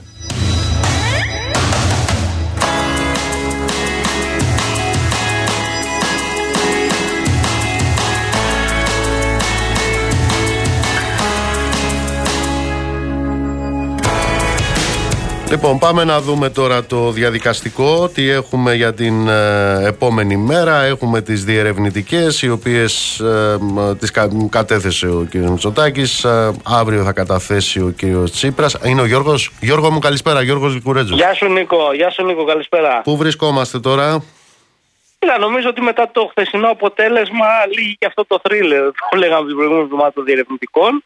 Είναι δεδομένο ότι όλοι οι πολιτικοί αρχηγοί θα την κρατήσουν μόλις λίγες ώρες την κάθε διερευνητική που θα λάβει ο καθένας. Ο κ. Μητσοτάκης την παρέλαβε σήμερα, αύριο το πρωί θα την καταθέσει, θα την επιστρέψει μάλλον στην Πρόεδρο της Δημοκρατίας ως ατελέσφορη. Έκανε ένα γύρο τηλεφωνημάτων με τους πολιτικούς αρχηγούς. Είπε ότι ξεκάθαρα δεν προκύπτει κυβέρνηση και ο μόνος δρόμος είναι οι εκλογές. Νομίζω ότι αφού οι αριθμοί δεν, το, δεν βγαίνουν στο πολυπόθετο 151, ότι και ο κύριος Τσίπρας δεν θα δώσει μεγάλη σημασία ή δεν θα δώσει μεγάλη προσπάθεια στο να προσπαθήσει να βρει ένα πεδίο συνεννόησης με τους άλλους πολιτικούς αρχηγού.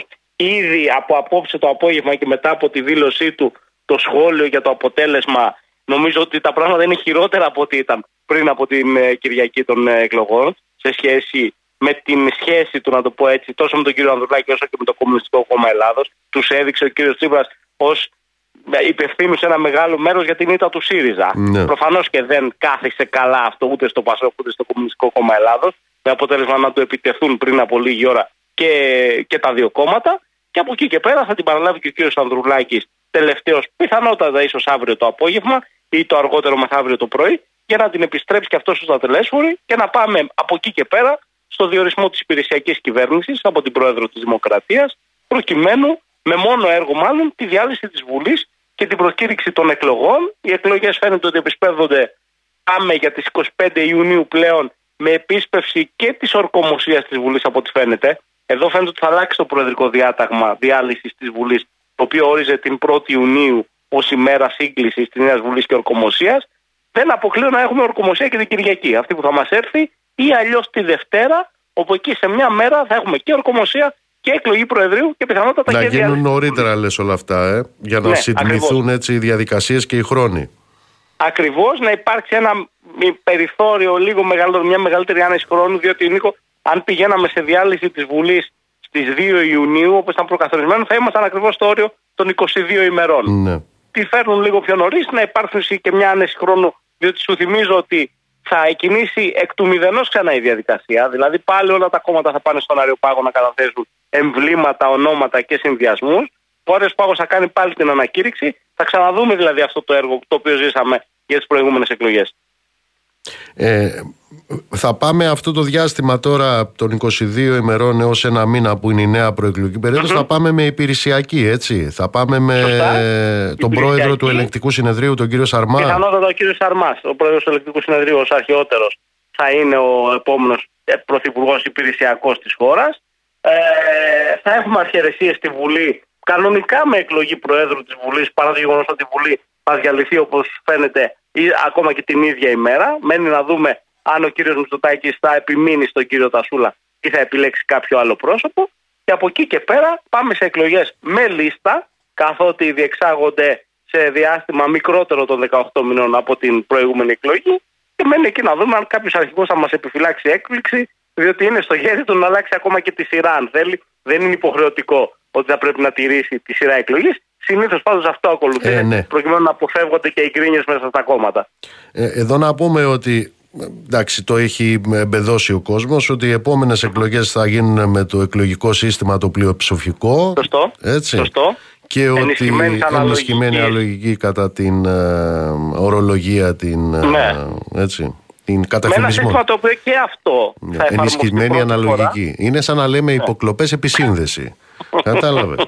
Φορά. Το λέμε Ναι, κάπως μιλάμε αλλιώς, για έτσι. καλπονοθευτικό του κερατά. Αλλά έχουν βάλει μέσα το αναλογικής. Μάλιστα. Εντάξει. Σωστό. Ναι. Αναλογικής διότι στο 25% όποιο πιάσει το πρώτο κόμμα θα πάρει 20 έδρες και από εκεί και πέρα θα παίρνει μία έδρα για κάθε επιπλέον μισό της εκατό. Άρα θα πρέπει ο πρώτος να φτάσει στο 40% για να πάρει το απόλυτο των 50 εδρών που είναι και το ταβάνι. Και να το ξαναυπογραμμίσουμε. Οι βουλευτές θα προκύψουν όχι με σταυρό προτίμησης, έτσι. Δεν πάτε στις επόμενες εκλογές με το ψηφοδέλτιο και βάζετε σταυρό. Δεν υπάρχει αυτό. Ε, αλλά είπαμε με βάση τη λίστα των υποψηφίων που θα έχουν ε, καταρτήσει τα κόμματα. Σωστά. Εκεί επιφυλάσσομαι να το ρωτήσω και να επανέλθω σε μια επόμενη εκπομπή σου τι θα γίνει αν κάποιος βάλει σταυρό Αν στο κάνει το ψηφοδέλτιο. λάθος, ε. Ναι. Δεν ξέρω αν, αν βγαίνει άκυρο ή αν απλά προσμετράτε στο κόμμα. Θα το ρωτήσω όμως και θα σου πω αύριο. Μάλιστα. Έγινε φιλέ. Ευχαριστώ πολύ. Γεια σου, Νίκο. να σε Καλή καλά. Να συνέχεια. σε καλά Γιώργο.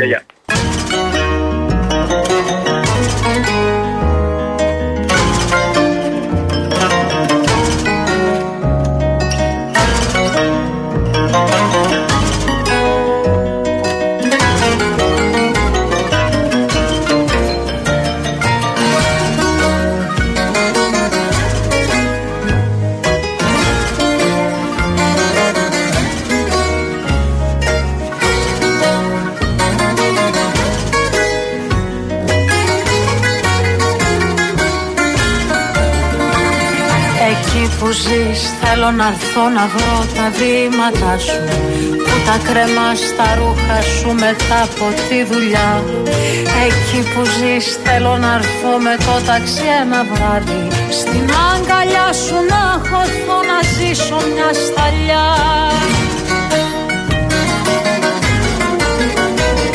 Μπορεί και να σε έρωτας και έρωτας μεγάλος Τα ρήφα μου περίμενε πληρώνω αναμονή. Για να με πας στο σπίτι μου πρωτού ξυπνήσει ο άλλος Που άμα του πω την ήττα μου θα του κακοφανεί. Μπορεί και να σε έρωτας και έρωτας μεγάλος. Τα ρήφα μου περίμενε πληρώνω αναμονή.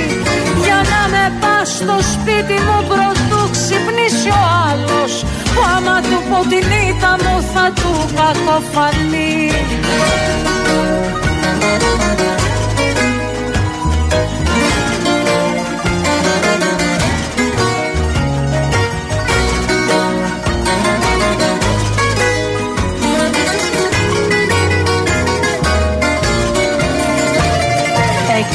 ζεις Θέλω να έρθω τις ώρες να σου κλέψω. Κι άντε να δούμε ύστερα ποιος είναι ο πιο σοφός.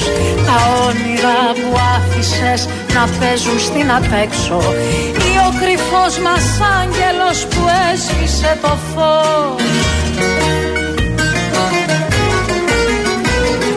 Μπορεί και να σε έρωτας και έρωτας μεγάλος. Τα ρήφα μου περίμενε πληρώνω αναμονή. Για να με πας στο σπίτι μου πρωτού ξυπνήσει ο άλλος. Που άμα του πω την ήττα μου θα του κακοφανεί Μπορεί και να σε έρωτας και έρωτας μεγάλος. Τα ρήφα μου περίμενε πληρώνω αναμονή για να με πας στο σπίτι μου πρωτού ξυπνήσει ο άλλος Που άμα του πω την ήττα μου θα του κακοφανεί Λοιπόν, πια πάμε να δούμε τι γίνεται και στον κόσμο. Τζένι Κρυθαρά, έλα Τζένι μου, καλησπέρα. Καλησπέρα. Λοιπόν, θα ξεκινήσουμε από την Αλβανία, εκεί όπου το δικαστήριο πάταξης της διαφθοράς και του οργανωμένου εγκλήματος στα Τύρανα αποφάσισε να παρατείνει την προφυλάκηση του εκλεγμένου δημάρχου Χιμάρας Φρέντι Μπελέρη αλλά και του συνεργάτη του, του Παντελή Κοκαβέση. Μπελέρης και Κοκαβέσης δεν παρέστησαν στη δίκη, ενώ οι συνήγοροι υπεράσπισή τους ζήτησαν την αποφυλάκησή τους επικαλούμενοι μεταξύ άλλων λόγους υγείας. Να θυμίσουμε πως ο Παντελής Κοκαβέση νοσηλεύεται στο Πανεπιστημιακό Νοσοκομείο των Τυράννων με σοβαρά προβλήματα υγείας, ενώ ο Φρέντι Μπελέρης μεταφέρθηκε στις φυλακές Τυράννων έχοντας υποβάλει στις αρχές ιατρικές βεβαιώσεις ότι αντιμετωπίζει προβλήματα υγείας, τα οποία όμως δεν ελήφθησαν υπόψη.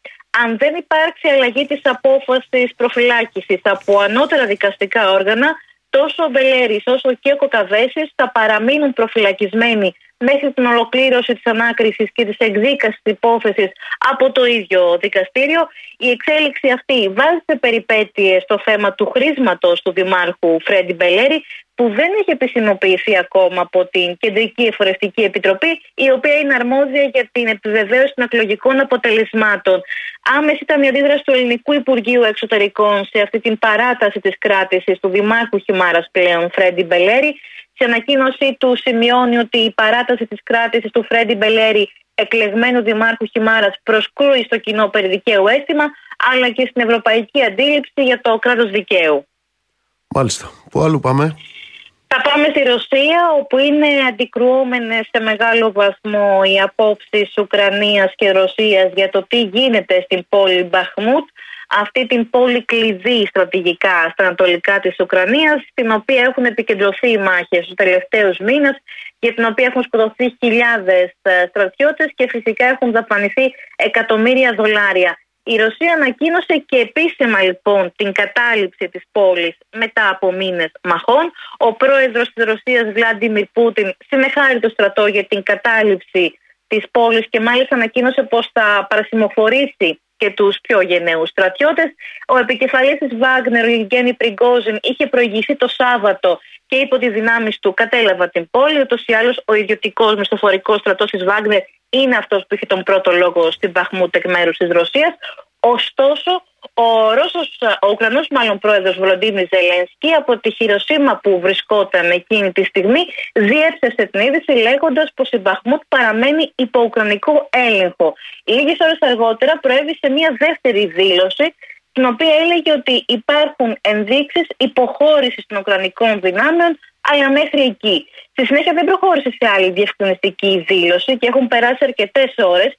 Η Ουκρανία από την πλευρά του Υπουργείου Άμυνας διαβεβαιώνει ότι οι δυνάμεις της εξακολουθούν να βρίσκονται πολύ κοντά στην Παχμούτ και ότι σκοπεύουν να περικυκλώσουν την πόλη τις επόμενες ώρες.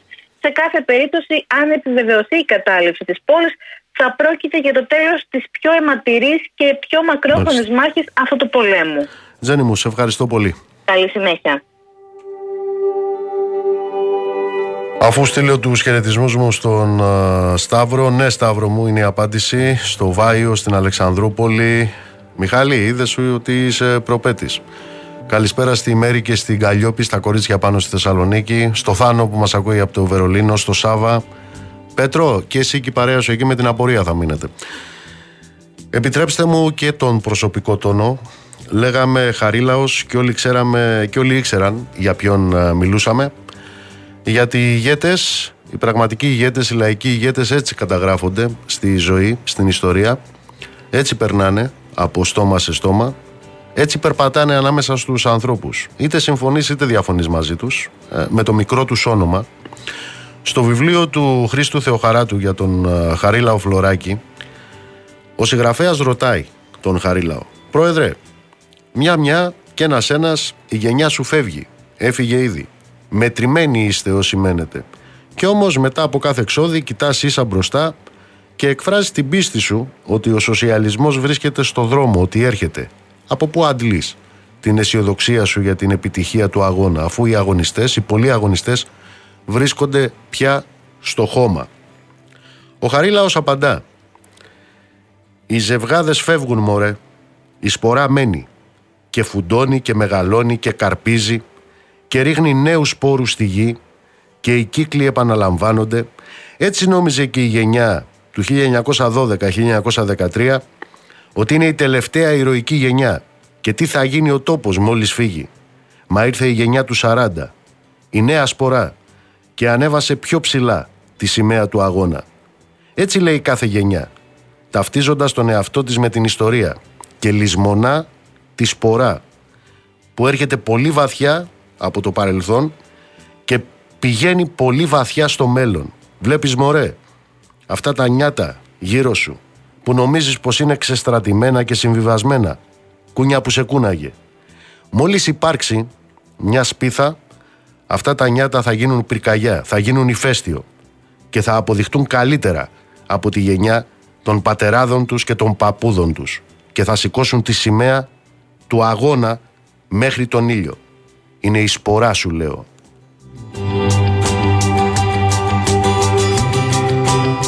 Σήμερα συμπληρώνονται 18 χρόνια από τις 22 Μάη του 2005 από εκείνο το πέταγμα του Χαρίλαου Φλωράκη στο τελευταίο του αγνάντιο εκεί στον Αηλιά. Δεν το ονοματίζω τούτο το χαρτί διαθήκη για το λόγο ότι δεν έχω τίποτα να διαθέσω. Ό,τι βιός είχα το έχω δώσει στο κόμμα, στο κόμμα, στο ΚΚΕ με τα γνωστά σύμβολά του, τη μαρξιστική λενινιστική ιδεολογία του, το πρόγραμμά του και τις αρχές του. Πολιτικά δεν έχω επίσης τίποτα να αφήσω. Ό,τι είχα το έδωσα με τη συγκεκριμένη δράση μου. Να αφήσω πολιτικές ορμήνιες δεν το θεωρώ σοβαρό. Θέλω να επιστρέψω και να ταφώ στον τόπο που γεννήθηκα, στο Παλιοζογλόπι και συγκεκριμένα στον Αηλιά, για να έχω αγνάντιο. Ο τάφος να είναι απλός, μόνο να φραχτεί, για να μην με ξεχώσουν τα αγρίμια. Δεν θέλω λόγους και στεφάνια, αυτά να εκφραστούν με βοήθεια στο κόμμα. Γεια σας, Χάρη Λαός Φλωράκης.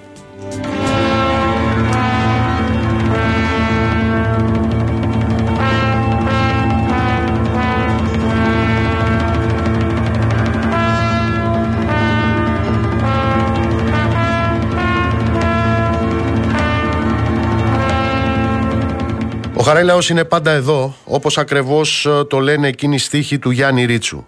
Να λείπεις δεν είναι τίποτα να λείπεις. Αν έχεις λείψει για ό,τι πρέπει, θα είσαι για πάντα μέσα σε όλα εκείνα που γι' αυτά έχεις λείψει. Θα είσαι για πάντα μέσα σε όλο τον κόσμο. Ο Χαρίλαος είναι πάντα ζωντανός στις μνήμες και τις καρδιές μας. Στο πρόσωπό του και στη μνήμη του καθρεφτίζεται μια ολόκληρη γενιά κομμουνιστών, οι ζευγάδες που έλεγε ο ίδιος. Εκείνοι οι αλήγιστοι της ανθρωπιάς που με τη σπορά τους σφράγισαν ανεξίτηλα τους αγώνες του ελληνικού λαού και την ιστορία του τόπου. Η σοφία του Χαρίλαου δεν ήταν μόνο ότι ήξερε τι έλεγε και πώς το έλεγε. Ο Χαρίλαος ήταν σοφός γιατί ήξερε να ακούει κέρδιζε με την απλότητα του ανθρώπου που ποτέ δεν καμώθηκε ότι τα ξέρει όλα. Αποδείχνοντας έτσι ότι ήξερε τα περισσότερα από όλους μας. Ο Χαρίλαος ήταν από εκείνους που στόδειχνε ότι πάντα σε είχε στην έγνοια του, τον ένιωθες πλάι σου, όπως τη φροντίδα και τη ζεστασιά του δικού σου ανθρώπου. Ο Χαρίλαος είχε πάντα το νου του στην ορμήνια μην πέσεις σε κακοτοπιά. Νοιαζόταν μη χάσεις το δρόμο, σου δείχνε τα περάσματα. Για μας λοιπόν, για τη γενιά των νεότερων κομμουνιστών, δεν ήταν ποτέ ο Φλωράκης, ήταν ο Χαρίλαος. Ο καπετάνιος, ο αντάρτης, ο ηγέτης, στρατηγός και στρατιώτης μαζί. Ήταν ο Χαρίλαος, ο δικός μας και όλης της Ελλάδας. Ήταν το πρόσωπό μας στην κοινωνία. Μας ρωτούσαν πώς πρέπει να είναι οι κομμουνιστές και εμείς απαντούσαμε «Να, όπως αυτός». Ήταν η ιστορία του κόμματος, ήταν το καθάριο των οραμάτων, τα τιμαλφή του παρελθόντος, του παρόντος και του μέλλοντος μας. Ήταν κάτι σαν διαβατήριο στα ταξίδια της συνείδησής μας. Σύμβολο, υπόλοιψη και τιμή μας. Σαν σήμερα έφευγε ο καπετάνιος, ο κομμουνιστής, ο ηγέτης Χάρη Λάος Φλωράκης. Να είστε καλά, ψυχή βαθιά, το ραντεβού μας είναι αύριο στις 7 το απόγευμα.